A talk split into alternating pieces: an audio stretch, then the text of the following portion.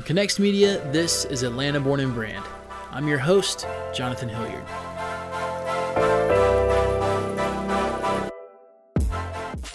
Atlanta Born and Brand is a show all about businesses being built right here in the capital of the South. But more importantly, it's a show about their founders. We wanted to find some of the city's most interesting entrepreneurs and creators, hear about their challenges, successes, and how they built a brand that will last. In an urban area, a food desert is defined as a community located more than one mile from a reliable source of fresh produce. There was a time when the community of South Atlanta was home to many neighborhood grocery stores. Sadly, those local stores have been pushed out and replaced with large supermarkets located miles away. This week, we're talking with Jeff Delp, Director of Economic Development for FCS Ministries. FCS is the team behind Carver Neighborhood Market, one of the only neighborhood grocery stores in South Atlanta. We sit down to talk about how they are hoping to bring food justice to the South Atlanta community. Well, Jeff, um, first of all, thank you for for agreeing to come on the show. We're we're really excited to have you and hear about uh, Carver Neighborhood Market. The first thing I love to ask people though is if somebody bumps into you on the street and says, "Hey, who are you and what do you do?" What's your uh, what's your 30 second you know elevator pitch or introduction that you usually that you usually spout? Um, oh gosh. Um, uh, my name is Jeff Delp, and I um, live and work in one of the best neighborhoods in Atlanta. Uh, I run a small neighborhood market and coffee shop uh, on the south side of town that brings jobs and affordable um, food into into my neighborhood that would normally not have it without um, the market there. Gotcha. Now tell me the backstory about how uh, how does that idea even come into you know the heads of the people who who start to make that happen? What what problems or needs are identified and, and who identifies those needs to to begin to work on something like that? Um, yeah, so I've lived in the neighborhood for 20 years. Um, it's you know becomes pretty apparent uh, pretty easily if you're listening and talking to people that they wanted better access to um, to food. And so the idea of having a grocery store in our neighborhood isn't isn't the you know the most ingenious idea ever. Um, it's pretty pretty obvious uh, but getting to that point is was the more difficult uh, uh piece obviously. And so um, yeah, I mean, it came from from neighbors who've been looking for, asking for better access to food for a long time, and we were just fortunate enough um, at our nonprofit to have a couple connections that um, one thing led to another, and we were able to make uh, make it work. And so, uh, I wouldn't say we lucked into it, but um, certainly having known the right people uh, helped us get get open and get here. Sure, and tell me uh, you know, I know reading a little bit about the history of the neighborhood.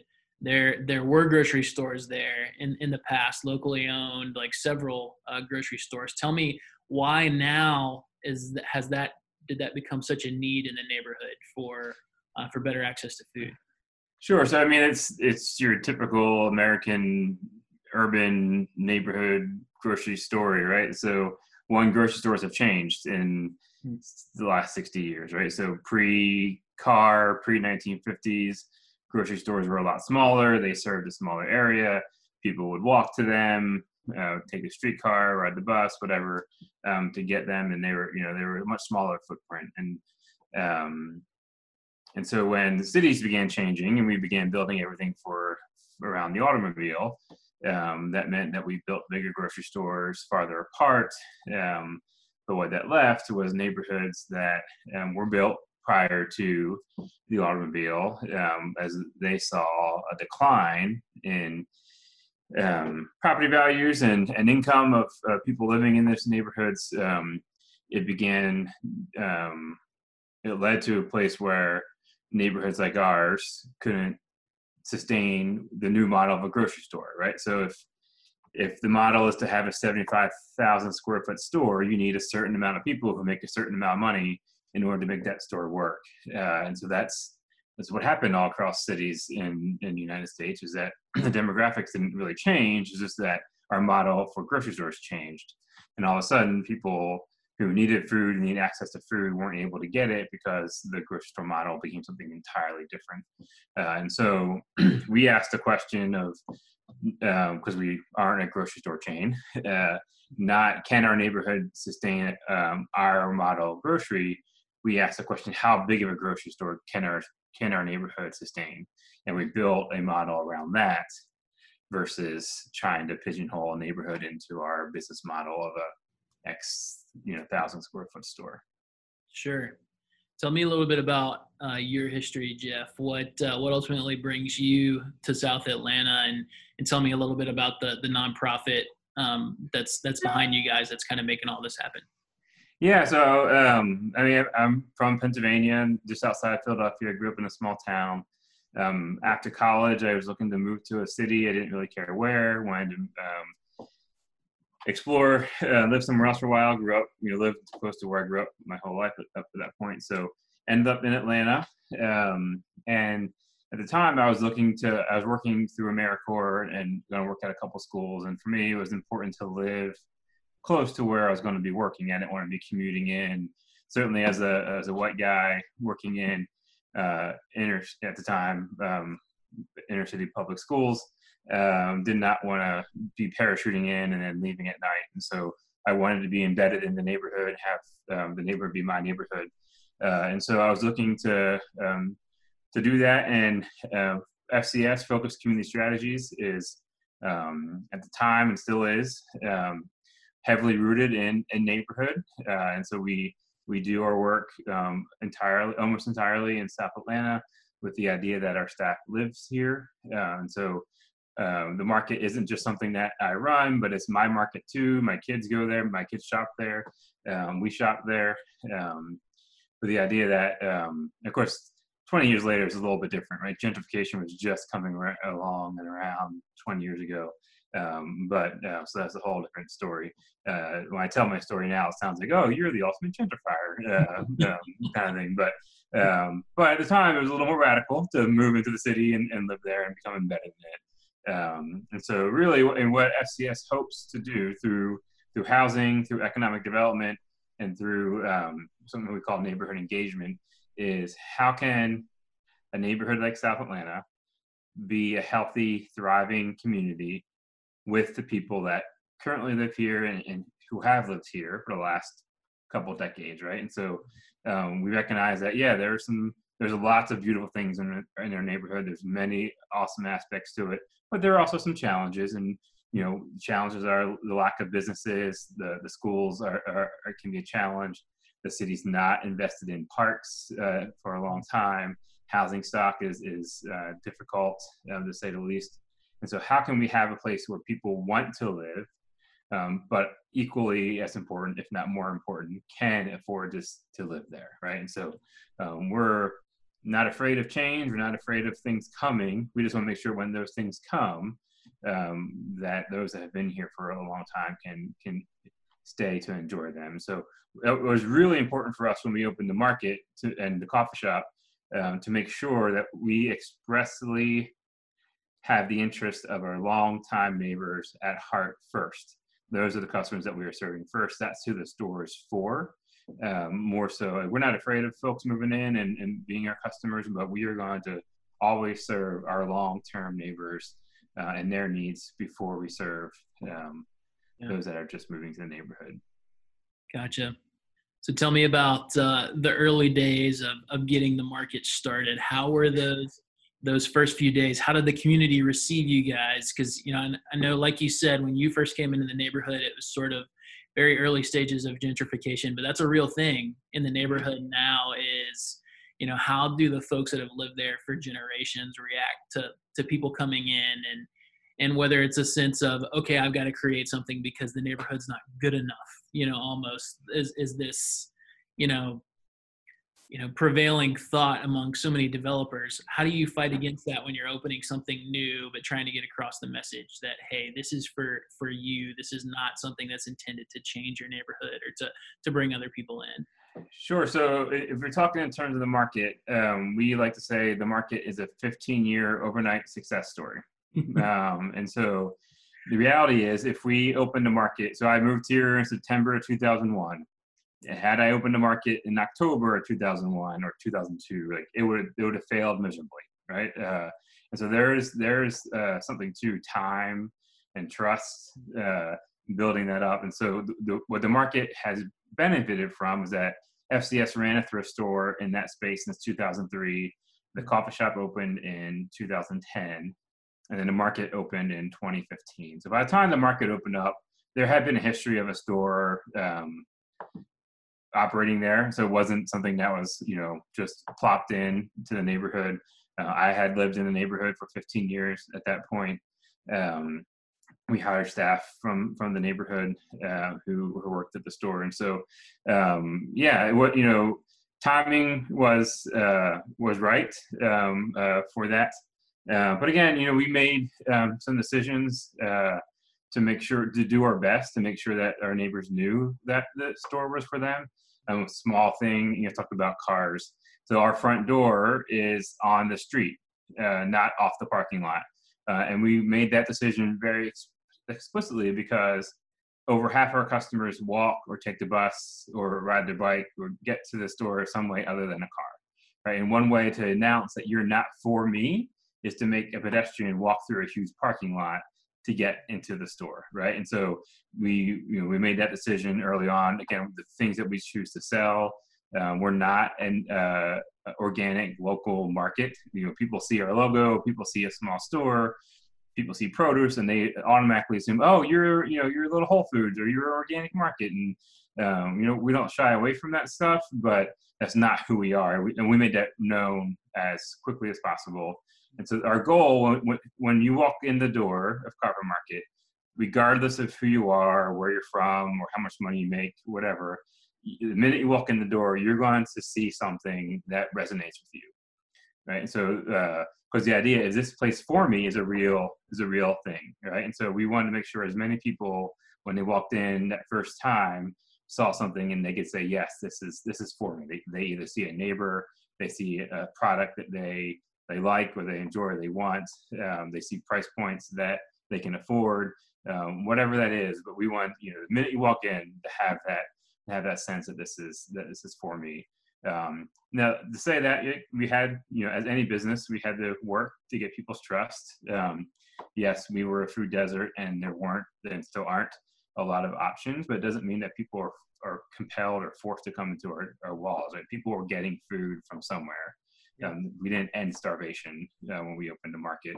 So we we've had to ha- we we have had to earn people's trust uh, along the way, and um, as with any business, that's long, hard work that you um, keep keep at and and keep doing. Um, we're fortunate that you know we have to try really hard for people not to like us. You know we're not we're not trying to sell people on you know some vice that uh, has a negative consequence down the road, right? Like people people want and are excited for food. So as long as we can continue to offer a good price point, continue to offer good service, continue to offer a good product, um, people will like the idea of us being there. And we do. I mean, people go to Kroger all the time. People go to Walmart. Like they they get around. So we we have to compete with you know people's buying habits, but um, for the most part, I mean, you can probably find someone that doesn't like us. I wouldn't say we're universally accepted by any stretch of imagination, but we're in a business that uh, we're in a business in a location that's really hard to make people mad at us. Um,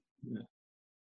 oh, that's cool. Um, tell me a little. You started down this road a little bit, but tell me about the experience and the uh, sort of the setup of uh, of Carver Market for those who haven't been there um, if I'm walking through the door for the first time, what can I expect? What are what are those things that sort of uh, like you were saying, are just specifically designed and, and set up so that it feels like a, a market for that neighborhood?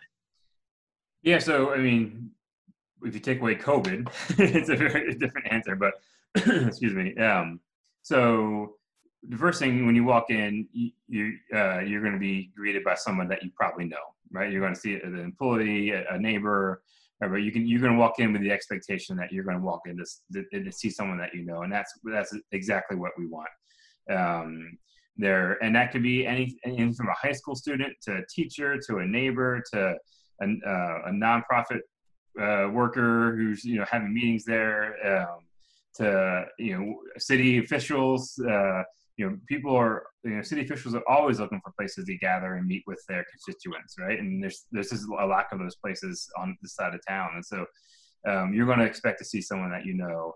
Um, you're going to be able to find anything from a quick snack um, to uh, a hot meal at the coffee shop to um, do your weekly grocery shopping if, if you want. And so you'll find produce, but you can also get a bag of Cheetos and a Coke if you want. Um, or you can sit down and have a good breakfast sandwich um, before before school or before work um, or whatever. And so um, I think you'll you'll see a lot packed into a, a pretty small space. We're not very large. Um, we're about 3,500 square feet hmm.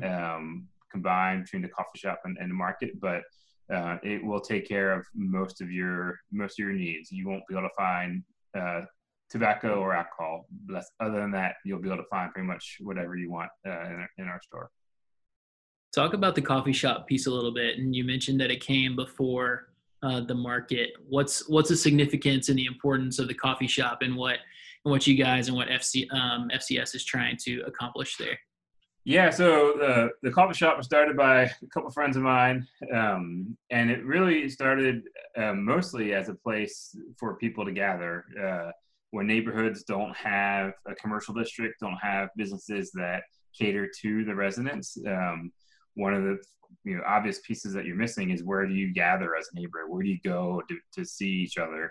Uh, and so the coffee shop really served as as that um, primarily early on. We've we've grown the business side of it. Um, uh, still very much that um, idea of that is a third space, but business wise, it does a lot better than it did early on. Um, but yeah, we want it to be a safe space. We're we are essentially on the campus of a high school. So Carver Carver High School is right around the corner. Um, and you know we want the high school kids to come in and, and be safe in the building. Um, we love the idea of them rubbing elbows with their principal in line. So there's plenty of mornings again when you know when COVID's not going on where the principal walks in at 8:15, school starts 8:30, and he's fussing at the students like, "Hey, you all got 15 minutes to get to school." And those uh, those kind of human interactions outside of school, we think, um, make a lot of difference uh, in kids' lives.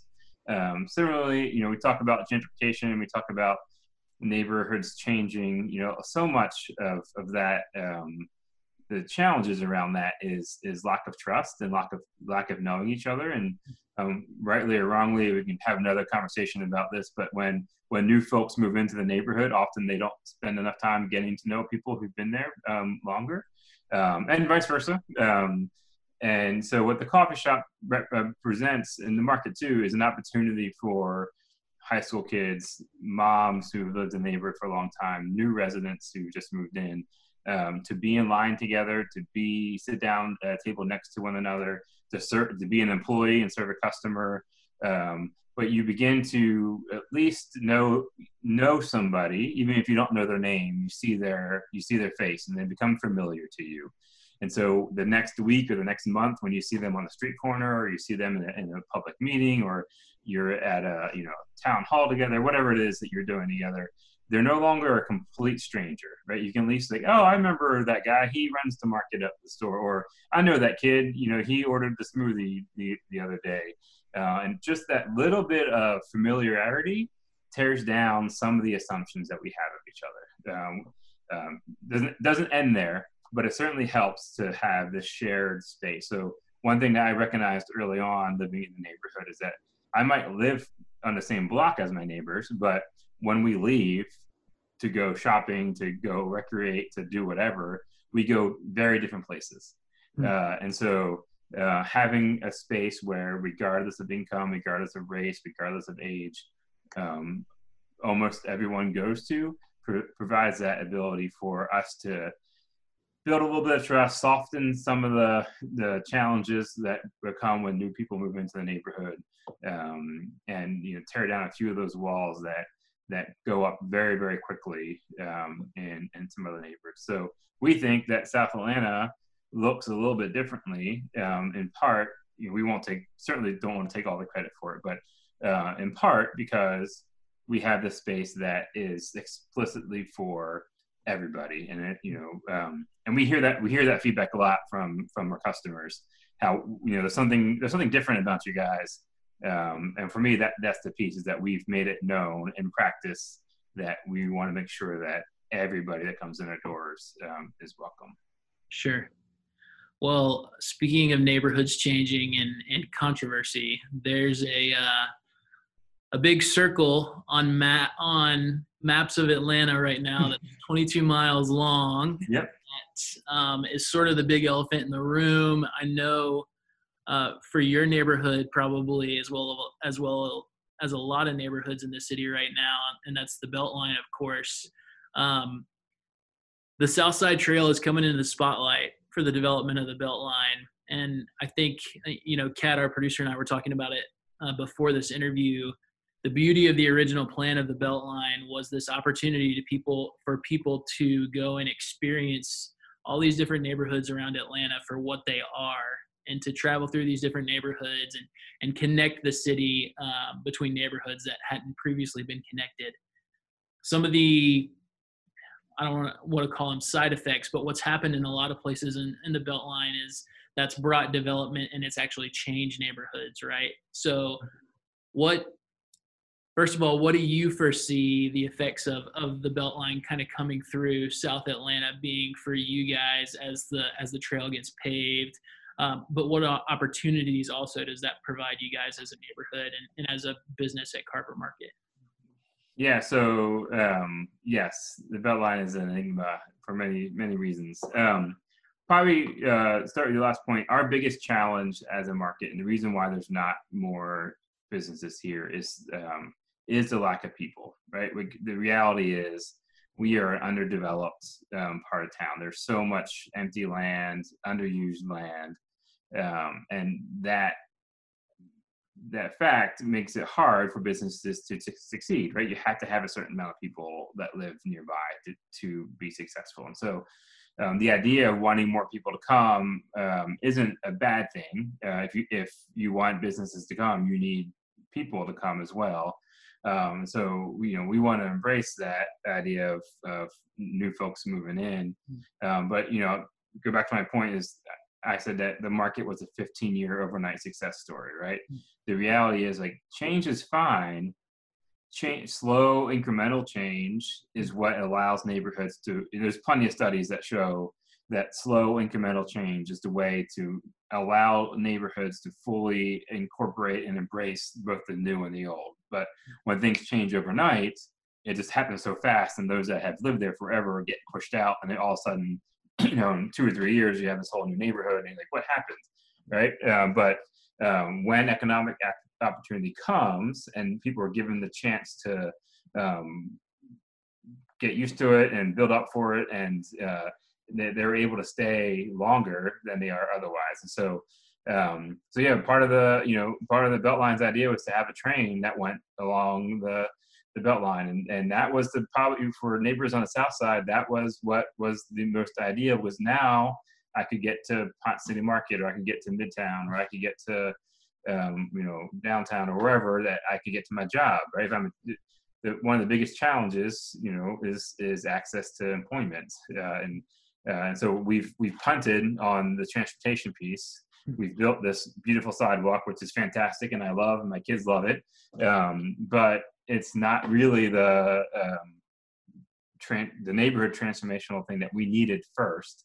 Uh, and so now you have the development coming in uh, into places and and doing precisely that. It comes in and it changes the neighborhood so quickly that the neighbors can't keep up, right? And they end up being pushed out, and it doesn't feel like it's for them.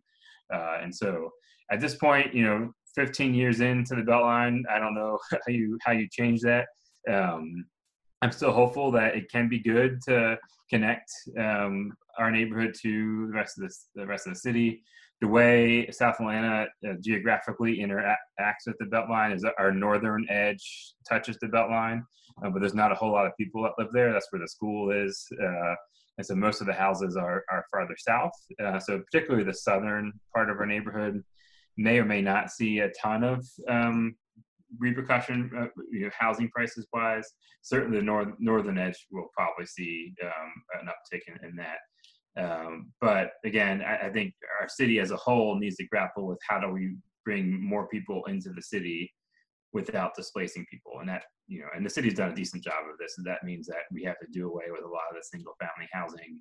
Um, there's ways of making our, our city affordable, uh, including our neighborhood affordable.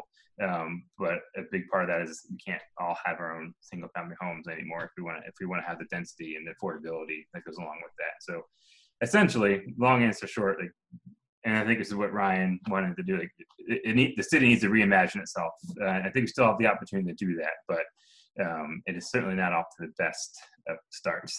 Um, and also, I mean, it's also, but it's, it's, it's changed.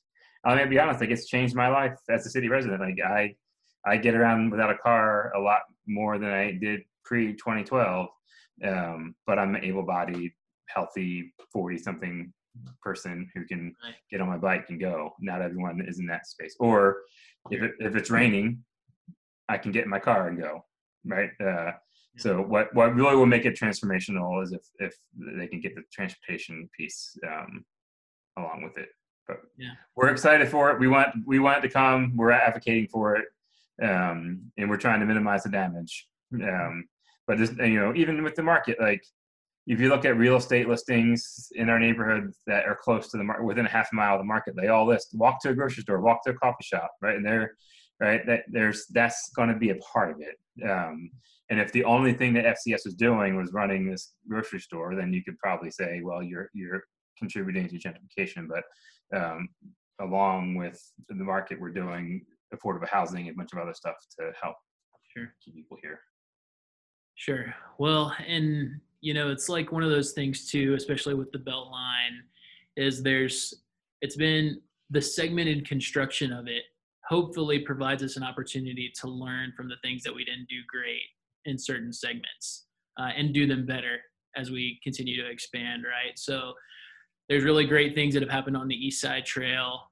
Uh, there's really tough and hard things that have happened along the east side trail. Mhm. so how do we as we're you know now the west side trail is open and paved how do we not make those same mistakes? How do we you know maybe find better opportunities? Uh, and then the same thing on on the north and south sides so i'm i'm like you i'm hopeful but it, it's going to be something that people have to keep each other accountable on right? Because it's really um greed is a real thing right? In uh, in economics and in, in city politics um, and it's it's really easy for uh, you know a developer with a big check to to sway a lot of opinions. Um, so I think you know folks like you guys um, that are embedded in in the community are are going to be crucial as things um, move forward to to be those voices to say, hey, let's not make the same mistake that maybe we made here, or let's keep these things in mind.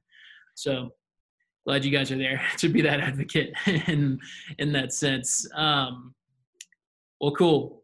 So aside from the belt line, moving forward, you guys have had this history now, like you said, of, of establishing a rapport in your community, of embedding yourselves in the community, and, and this is your neighborhood now. What's next for uh, for Carver Market um, for for South Atlanta, in your opinion? Where where are you guys hoping to move forward to in the next you know five years or so? Well, again, you know, these questions all get hard with like, so what's it look like in two years? Sure. God, I can barely, I can barely plan two days from now. Yeah, this Um, so- really different in February. yeah. Um, so, I mean, we had hoped to open up a restaurant across the street. Uh, so, you know, FCS operates the market and coffee shop, and we do that primarily because when we opened them, there wasn't a business person in their right mind who was going to open a grocery store, open a coffee shop. But we do believe that with with the Beltline, with uh, there's a lot more people living around now than there were five years ago, and there's a whole slew of development going on just north of us that that the time is is you know again without COVID, the time is getting close to being right that a restaurant could could probably make it, and that's the next thing that we hear um, our neighbors um, wanting is that you know a place to go sit down and have a have a meal together as a family, and so. Um, hopefully we'll be able to you know, that, that's on pause at the moment but hopefully when things get back to whatever the new normal is going to be we'll be able to act on that um, so that's primed and ready to go um, you know, we, we keep toying with the idea. No, FCS isn't in the business of, of running grocery stores. We do it because we're committed to our neighborhood, but um, we would love to find a way to um, ha- allow other folks to use our model to bring small stores into their neighborhood, right? We don't we don't want to sit on this thing as it's ours and, and not be able to help others do it. And so we would love to see other other stores pop up around the city, around the country. Um, that that bring you know help bring food into neighborhoods that have long needed uh, access to it um, and keep you know keep fighting for uh, the slow incremental change that um, that is, is happening and, and be a part of it. And that uh, you know what what we fight for now looks very different than we fought for 20 years ago 10 years ago five you know five years ago. Um, but we want to you know we want to see our schools improve. We want to see our parks keep getting better um, and um, and keep you know we want to keep fighting for our neighbors to, to be here. And so um, we hope that you know, we know cities change, people move all the time. That's a part of it, but you know, we would love to see the majority of our customers still here in five years. That we're not, um, you know, that right now our top selling items are bananas, mangoes, avocados, Coke, and Cheetos. Uh, and you know, we would love for those top five things to still be the top five five years from now. Uh, we don't want it to be organic kale whatever. um, right. So uh, we want a little bit of change, but we don't want too much change.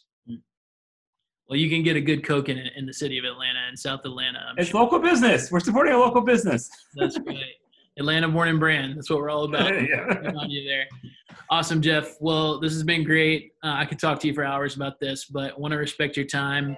Thanks so much for uh, for joining us today and um, keep us posted on what's going on with the market and and if restaurant is in the future, uh, keep us posted there too because we want to we want to shout from the rooftops what you guys are doing and we appreciate what you're doing for the city. So thanks again. Awesome, thank you guys. It was a enjoyed talking with y'all. Absolutely. Jeff and the team at Carver Market want to provide access to fresh and healthy foods without changing the South Atlanta community. To find more information about the work they're doing, head to fcsministries.org. Atlanta Born and Brand is a production of Connext Media. We're a full service digital media company focused on helping small businesses tell their story in the most effective way they can. If you'd like to tell the story of your business, we'd love to help. You can find us at connextatl.com. Make sure to subscribe to Atlanta Born and Brand in Apple Podcasts or wherever you happen to be listening. If you like the show, we'd really appreciate a review and a rating. And of course, share it with your friends. Keep up with the show on social media. We're at ATL Born Brand on Instagram and Twitter, and you can also like our Atlanta Born and Brand Facebook page. Finally, you can find all the previous episodes of the show on our website, atlborn.com. For Atlanta Born and Brand and Connext Media, I'm Jonathan Hilliard. Thanks for listening, and I'll see y'all soon.